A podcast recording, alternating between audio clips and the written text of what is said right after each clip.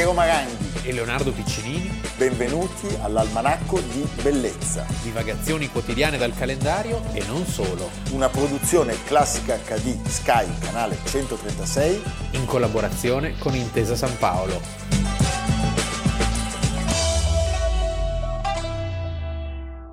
Almanacco di Bellezza 14 marzo 2021. Iniziamo subito con l'ascolto di una meravigliosa sinfonia di Gustav Mahler, la prima sinfonia, poi vi diremo il perché.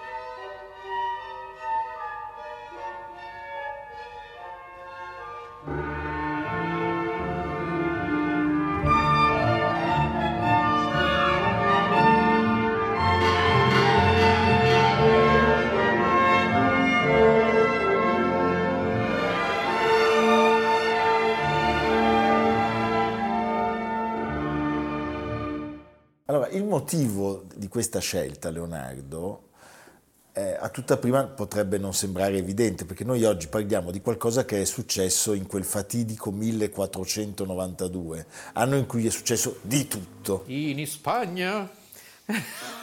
Però abbiamo deciso di iniziare con Mahler con questo capolavoro, questa sinfonia meravigliosa, perché? Perché abbiamo ascoltato un tema Kletzer, un tema della tradizione ebraica. Certo. Per introdurre un fatto storico, una ferita che ha iniziato a consumarsi proprio in quel fatidico 1492, anno in cui succede veramente di tutto. Diciamolo, muore Lorenzo il Magnifico. E vabbè. Cristoforo Colombo. Scopre l'America.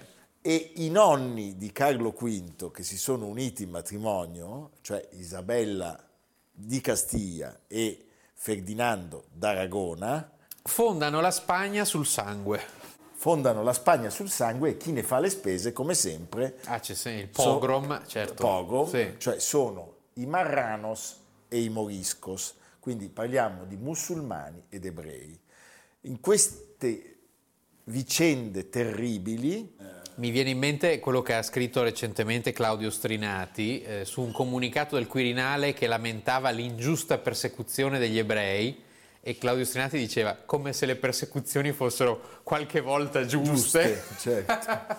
per una volta non siamo noi protagonisti, nel senso che non è Lorenzo e non è il genovese Colombo, ma sono gli spagnoli. Sì. Uh, allora ricordiamolo. la cos- Spagna non esisteva intanto. La Spagna non esisteva. Come in quanto tale. Era divisa storicamente da regni che erano anche eh, fortemente in competizione, certo. eh, militarmente in competizione, l'Aragona. Anche con diverse proporzioni, perché ricordiamo la Castiglia, stiamo parlando di questo matrimonio che unisce Ferdinando II d'Aragona, nato nel 1452, re dal 1479 appunto dell'Aragona, che aveva solo però un milione di abitanti, con Isabella di Castiglia, che nello stesso anno diventa, dopo lunghe vicende di competizione con i parenti, erede al trono di Castiglia. Castiglia aveva 6 milioni, quindi tanto sì, certo. per capire il, il rapporto.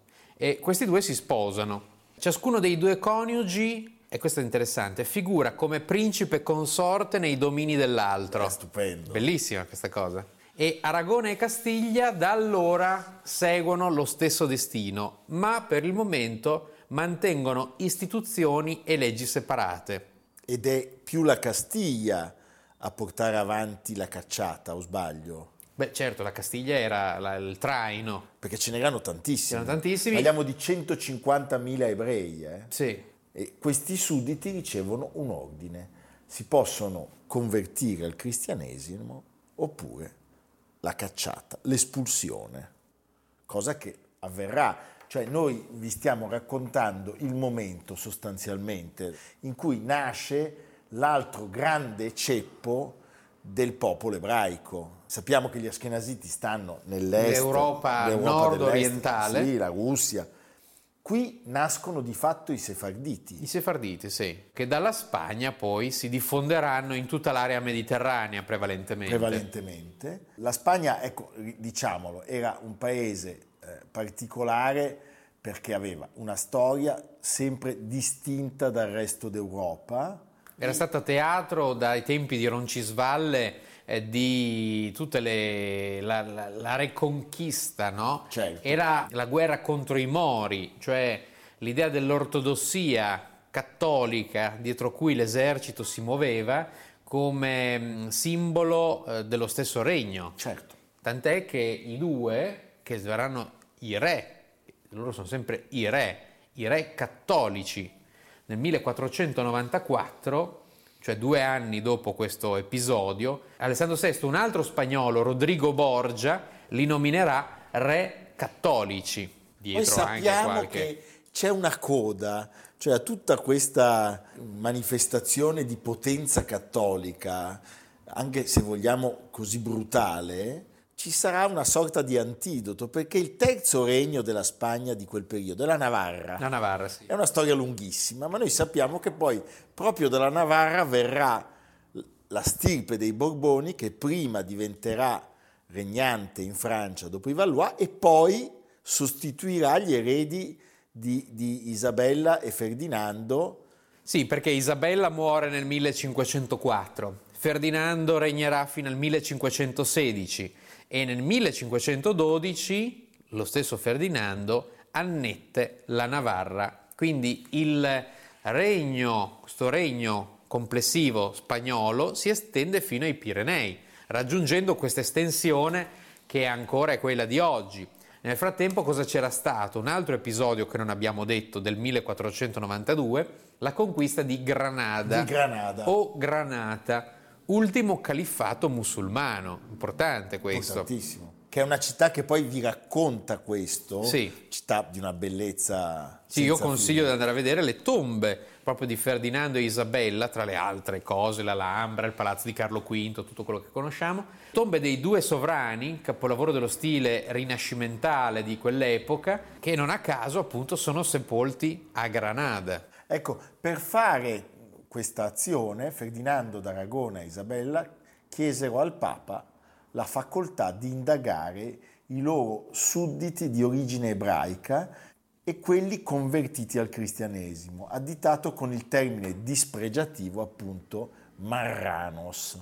In lingua spagnola vuol dire maiali. Ma insomma, è una crociata non rivolta all'esterno, ma rivolta all'interno, all'interno, entro i domini delle, dei loro regni. Per questo viene creata l'Inquisizione spagnola, che è l'unico organo comune ai due regni, perché ricordiamo, La i due regni continuano a essere separati, ma l'Inquisizione copriva tutto, viene creata dai due re ed è sottoposta direttamente a loro, quindi non come quella romana che era sottoposta al Papa, ma in questo caso a Ferdinando e Isabella. Isabella che ci avevano provato gusto a questo punto. Chiediamo aiuto a Verdi per eh, introdurre una figura il cui nome ormai è celebre e sinonimo di durezza estrema.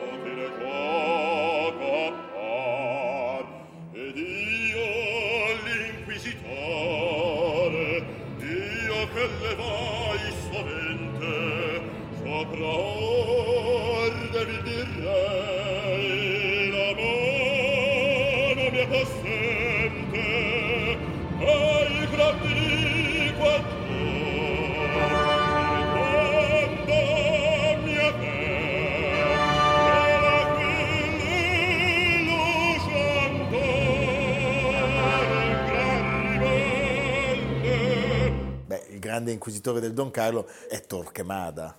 Domenicano. Domenicano. Cane di Dio. Cane di Dio. Dopo aver ammazzato i catari, eh, c'è tutta una tradizione. Mamma mia. Di grande competenza nella... dei detective molto capaci. nelle, nell'estirpare nell'estirpare. l'eresia. Sì. Ecco, la cosa che colpisce è veramente l'efferatezza, la spietatezza di questi inquisitori che imperversarono in ogni angolo del regno, furono processati 13.000 conversi, c'erano tribunali inquisitoriali dappertutto, Siviglia, Cordova, Valencia, Ciudad Real, Sì, diciamo anche che Saragozza. Diciamo anche che chiaramente c'era anche una sorta di perversione in tutto ciò, ma probabilmente la conversione era stata una conversione di maniera, non nei costumi, perché sennò non si spiegherebbe questo fatto così diffuso.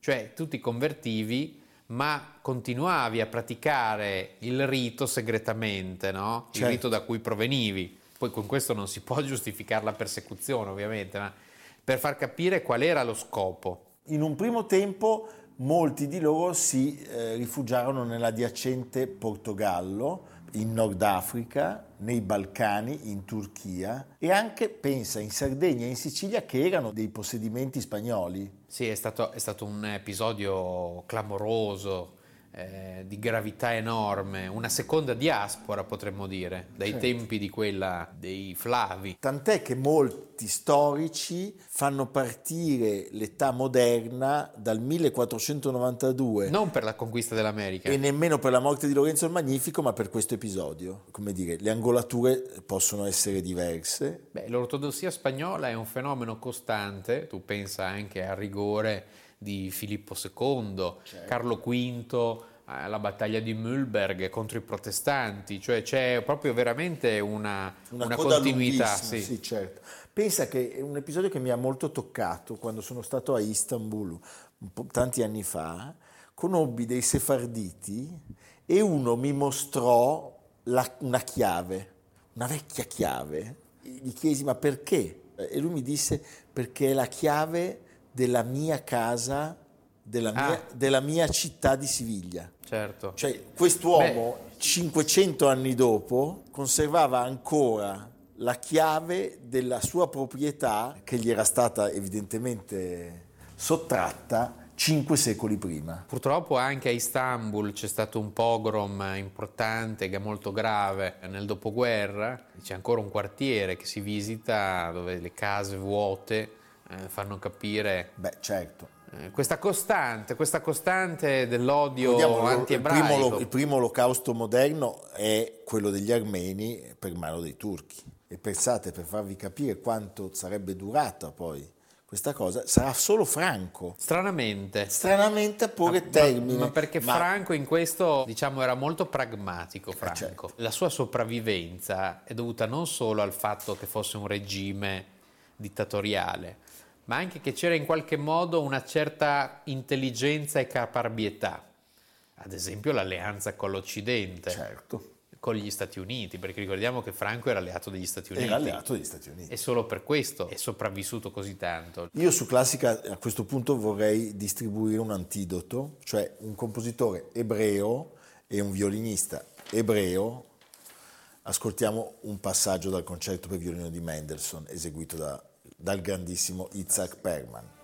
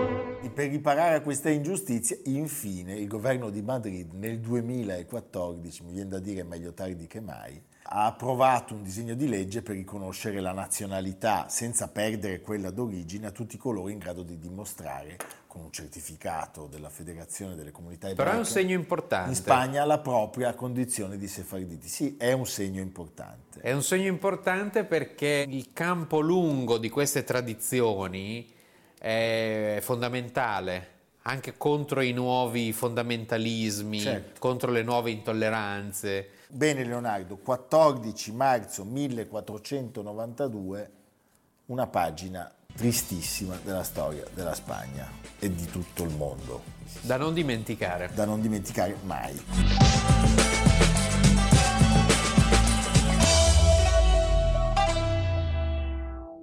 It followed from the special theory of relativity that mass and energy are both are but different manifestations of the same thing.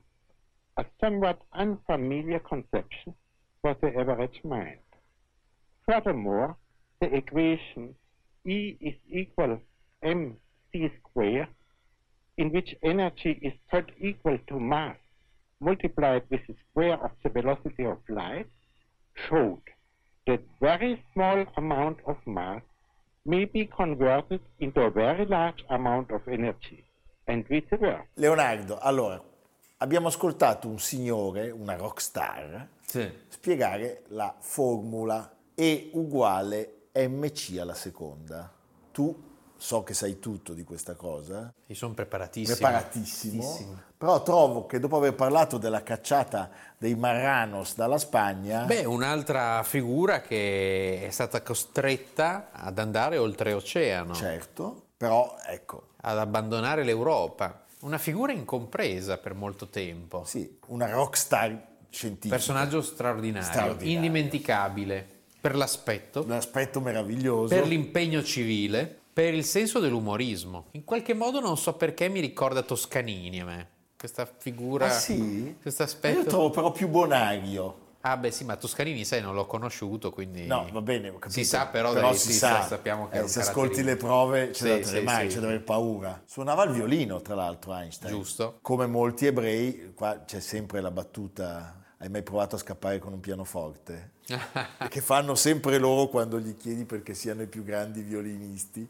Va bene, Albert Einstein nacque il 14 marzo del 1879 nella città di Ulm, città che poi abbiamo conosciuto per uno che forse, ecco, Il sarto di Ulm. no, più che il salto di Ulm, a me viene in mente Karajan, Ah, pensavo... che iniziò la sua carriera... O la scuola di Ulm di Thomas Maldonado. Certo. Parliamo della Germania meridionale, la sua casa natale, al 135 di Bahnhofstrasse, fu distrutta da un bombardamento durante la Seconda Guerra Mondiale. I genitori Hermann e Pauline Koch, Einstein, erano entrambi ebrei, sebbene non fossero rigorosamente osservanti. Quando era già famoso, la sorella, che era legatissima a lui, Maria detta Maia, scrisse un breve ritratto di suo fratello che è illuminante. La prima biografia. Non parlava, Sì, è pazzesco. Quattro anni ancora non parlava. quattro anni Einstein non parlava, per cui Se avete dei bambini che non parlano,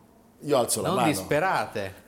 Cioè, Tu hai parlato quando? non lo so, io credo a 17 anni, per cui bisogna sempre avere fiducia. No, allora lo portarono da dei dottori che gli dissero che era un bambino un po' lento, non molto sveglio, un po' ritardato, quindi pensa, Eh, certo, pensa che poi basta poco per sbagliare. un bambino che osservava e rifletteva molto, non comunicava, però pieno di curiosità. Pieno di curiosità e poi aveva questa prerogativa di voler dire le frasi esatte. Sì, Per cui lui si allenava. si allenava da solo, poi quando, quando doveva dirla la diceva ed era perfetta. E faceva sempre domande, cioè sempre domande di perché la bussola l'ago punta sempre verso una sola parte, cioè queste cose qui. Accessi di rabbia frequenti, ricorda sempre Maya, diventava pallido in faccia, sbiancava la punta del suo naso eh, e non si controllava, E a scuola era messo male. messo male. E non aveva assolutamente buoni voti. Chiaramente l'unica materia in cui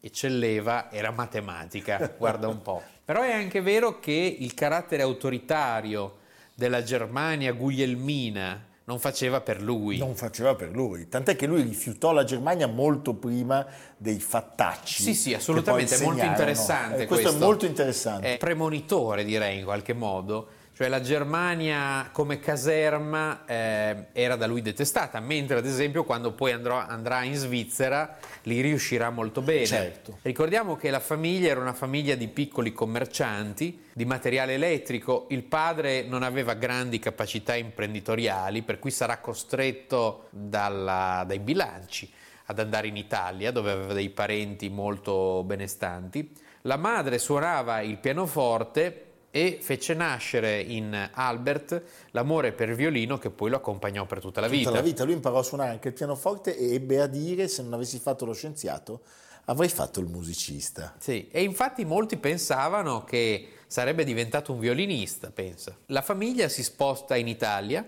Pavia viene fondata questa società con dei soci italiani, la Einstein Garrone, ci sono ancora gli edifici che ospitavano questa, questa ditta. Passa da Milano. Ma lui in un primo momento rimane in Germania, sempre così eh, un po' contestando questo militarismo prussiano, fa il liceo a Monaco che vuole lasciare perché non ce la fa più e a un certo punto viene quasi volentieri cacciato L'unico che gli farà una lettera eh, di referenza, potremmo dire, è il professore di matematica e fisica, unico che aveva capito il suo talento. E in Italia diventerà Apolide. Apolide. Anche contro, diciamo, il desiderio della famiglia. Certo. Diceva perché? C'è questo scambio col padre che ha dei, dei passaggi anche drammatici, in cui lui dice io non voglio appartenere a nessuno Stato è un rifiuto innanzitutto della Germania di quegli anni. È un rifiuto della Germania che si poneva appunto come Stato caserma, cioè come Stato esercito.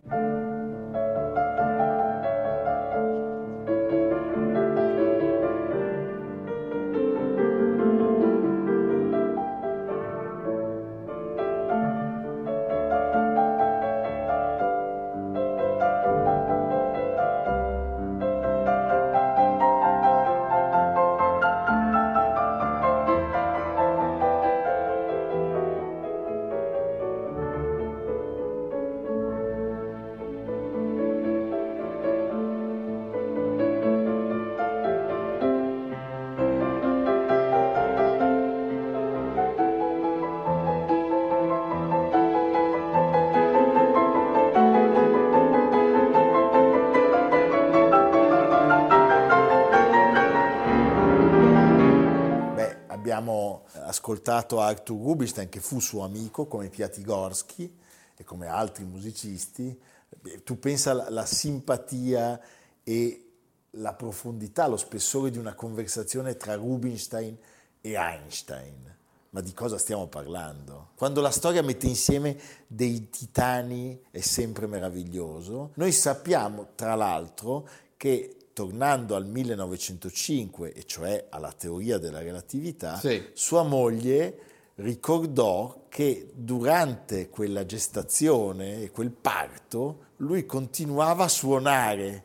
Sì, sì, ma era tutto, tutto così. Eh. Suonava, si fermava, prendeva appunti e iniziava a suonare. Cosa bella è che stiamo parlando di un uomo che con carta e penna è riuscito a penetrare nei segreti degli atomi cioè è l'ultimo forse dei grandi ricercatori solitari.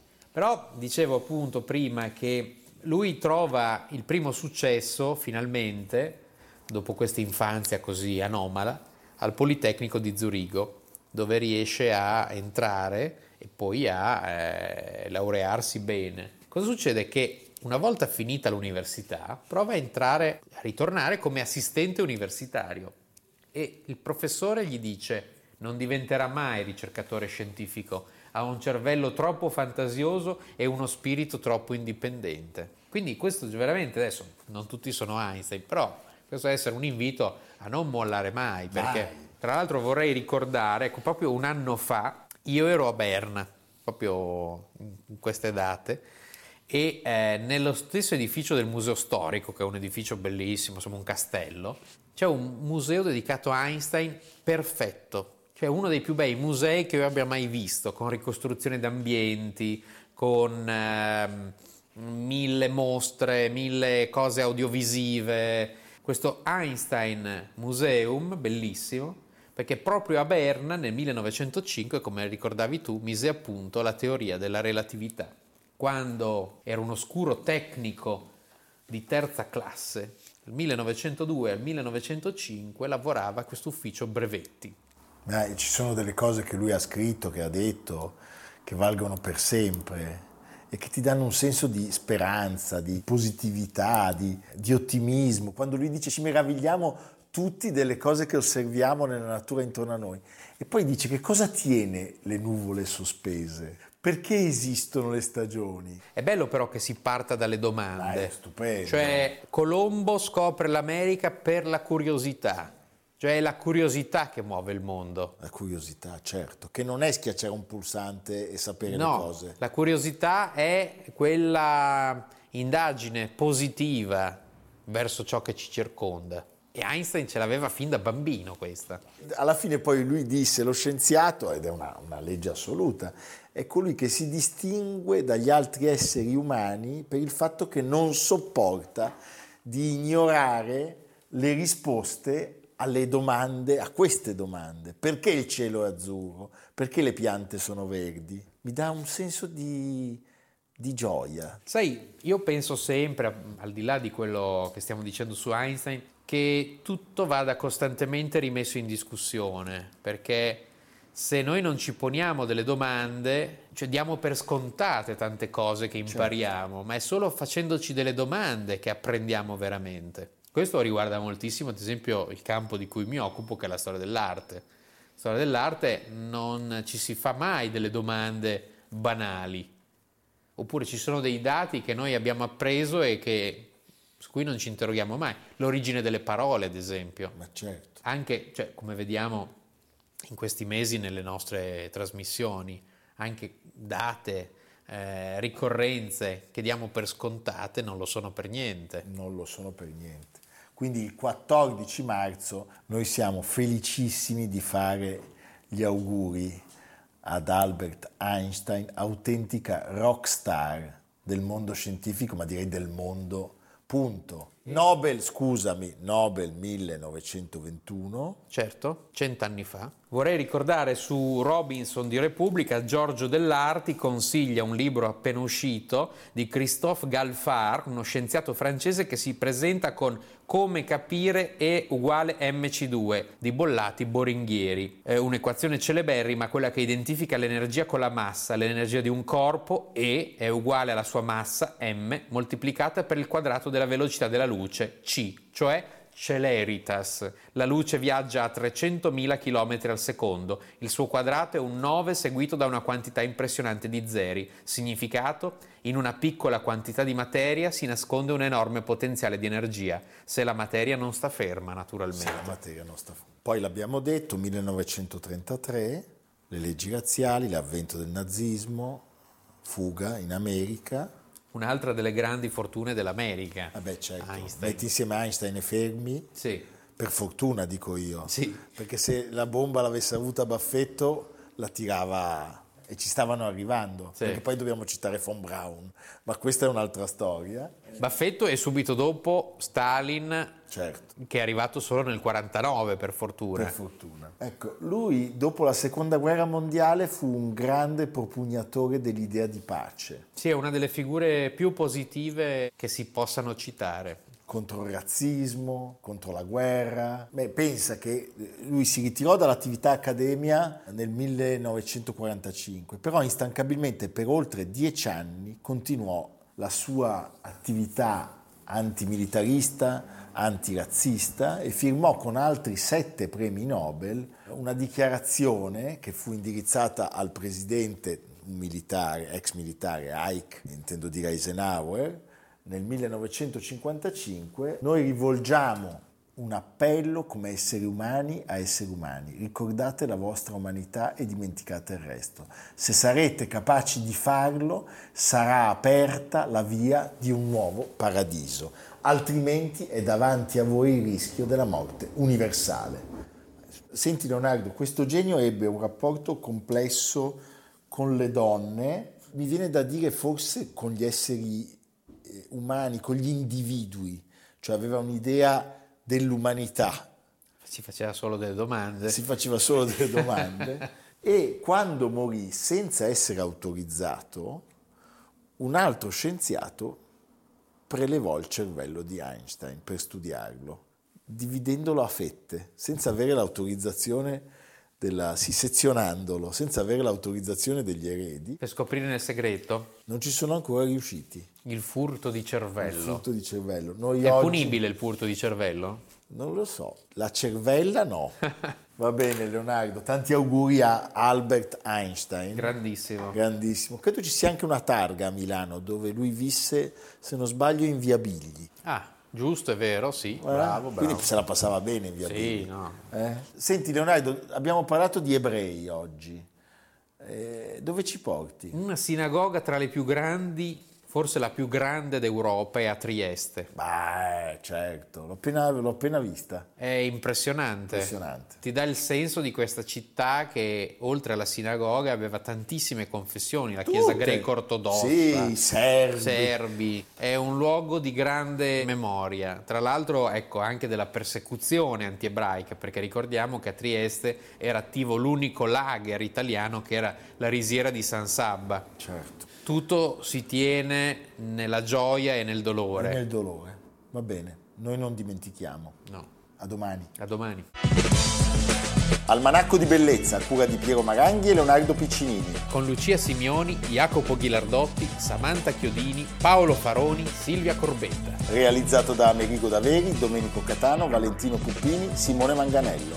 Una produzione classica HD, Sky Canale 136 in collaborazione con Intesa San Paolo.